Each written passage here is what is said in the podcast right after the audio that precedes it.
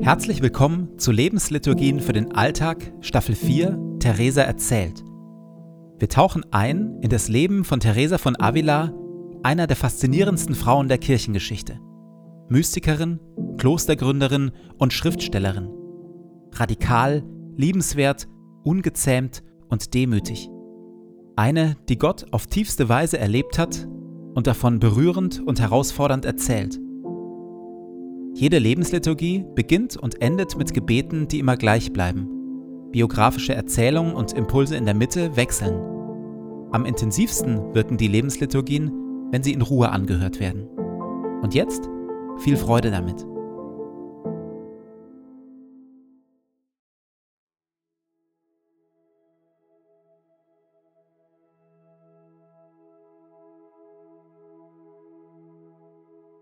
Zu Beginn meines Betens lege ich zur Seite, was mich beschäftigt, und lasse es ruhig werden in mir.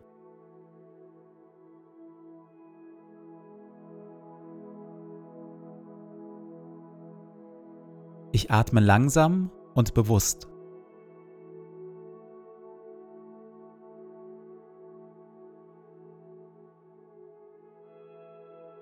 Ich sammle mich und bin ganz da.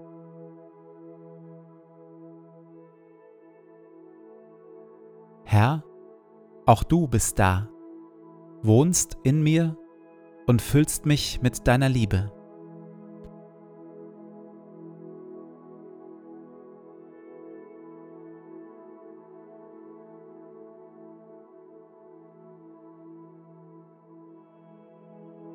Ein Gebet von Paulus. Und, und so kniee ich nieder vor dem Vater, dem wahren Ursprung von allem, der unerschöpflich reich ist an Macht und Herrlichkeit. Mein Gebet ist, dass Christus aufgrund des Glaubens in euren Herzen wohnt und euer Leben fest in der Liebe verwurzelt ist.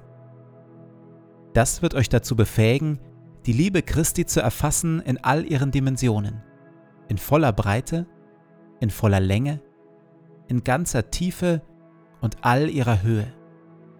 Ja, ich bete darum, dass ihr seine Liebe versteht, die doch weit über alles Verstehen hinausreicht, und dass ihr auf diese Weise mehr und mehr mit der ganzen Fülle des Lebens erfüllt werdet, das bei Gott zu finden ist.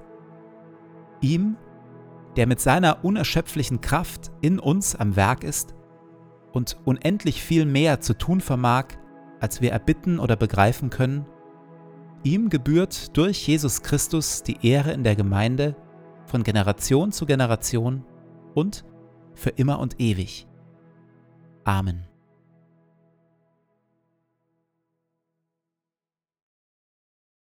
Kurz nachdem Johannes vom Kreuz aus seiner Gefangenschaft fliehen kann, treffen sich führende Männer der unbeschuhten Karmeliten, um im Geheimen zu beraten, was in dieser verzweifelten Situation getan werden kann. Sie schmieden einen riskanten Plan. Zwei aus ihrer Mitte sollen sich aufmachen nach Rom, um dort Unterstützer zu finden für die Gründung einer vom Stammorden unabhängigen Provinz für die Unbeschuten. Theresa hält wenig von diesem Plan. Alle sind wir hier der Meinung, dass keine Brüder nach Rom gehen sollen. Und zwar aus folgenden Gründen. Erstens, da es nicht geheim vor sich geht und sie vielleicht noch vor ihrer Abreise von den Brüdern gefasst werden, was bedeuten würde, sie dem Tod auszusetzen. Zweitens, weil sie ihre Papiere und ihr Geld verlieren würden. Drittens, weil sie mit den Geschäften in Rom nicht sehr erfahren sind.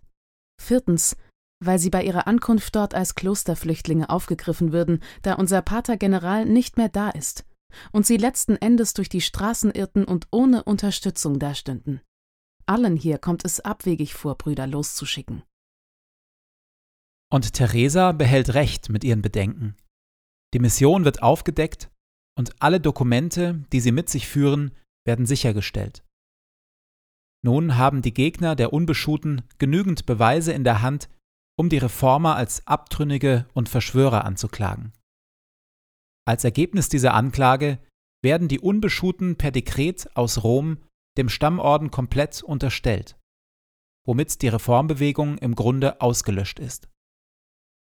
Und Theresa hält dieses Unrecht tapfer aus. Wie auch Jesus die falschen Beschuldigungen und Schläge damals ertragen hatte, ohne zurückzuschlagen.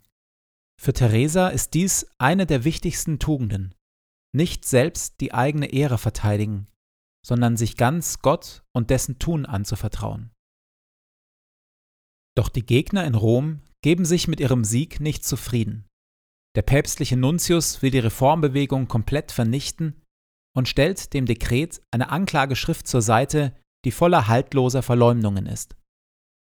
Grazian wird vorgeworfen, seine Visitationen in Nonnenklöstern ausgenutzt zu haben, um sich unerlaubterweise dort Frauen zu nähern. Der Planwagen, mit dem Theresa oft auf ihren Klostergründungsreisen unterwegs war, soll als fahrendes Bordell genutzt worden sein.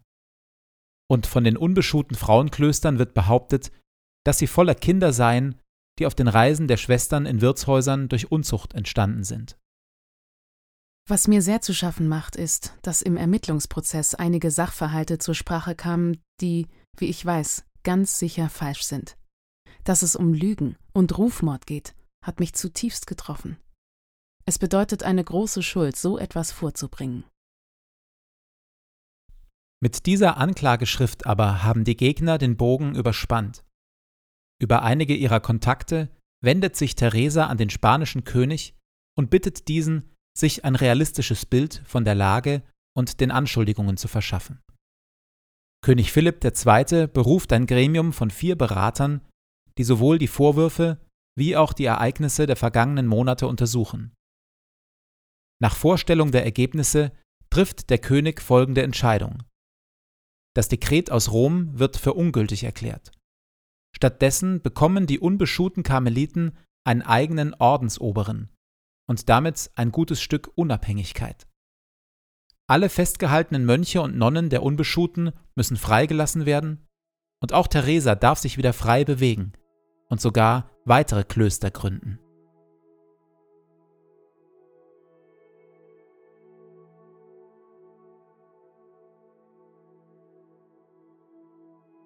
Wie reagiere ich, wenn mir Unrecht geschieht? In meiner Ehe, in Freundschaften oder am Arbeitsplatz? In der Stille komme ich mit Gott darüber ins Gespräch.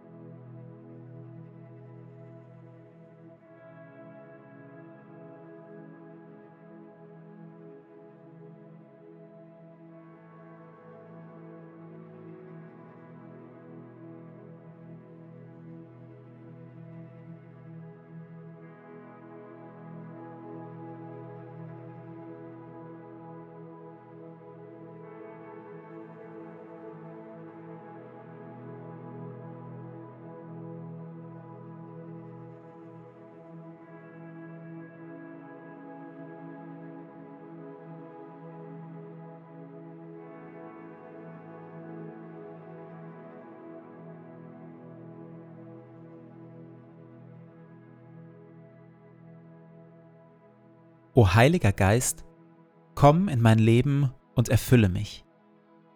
Ich für mich bin nichts weiter als ein leeres, zerbrechliches Gefäß. Erfülle mich, auf dass ich ein Leben aus deiner Kraft lebe.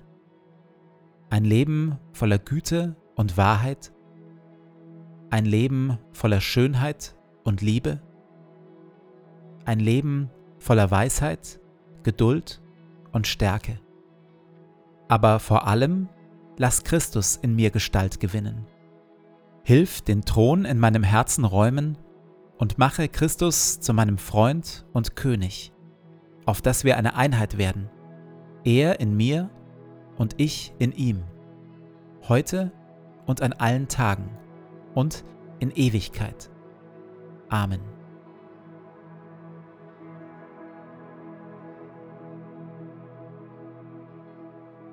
Ich gehe in diesen Tag mit Worten von Theresa. Nichts soll dich verwirren, nichts dich erschrecken.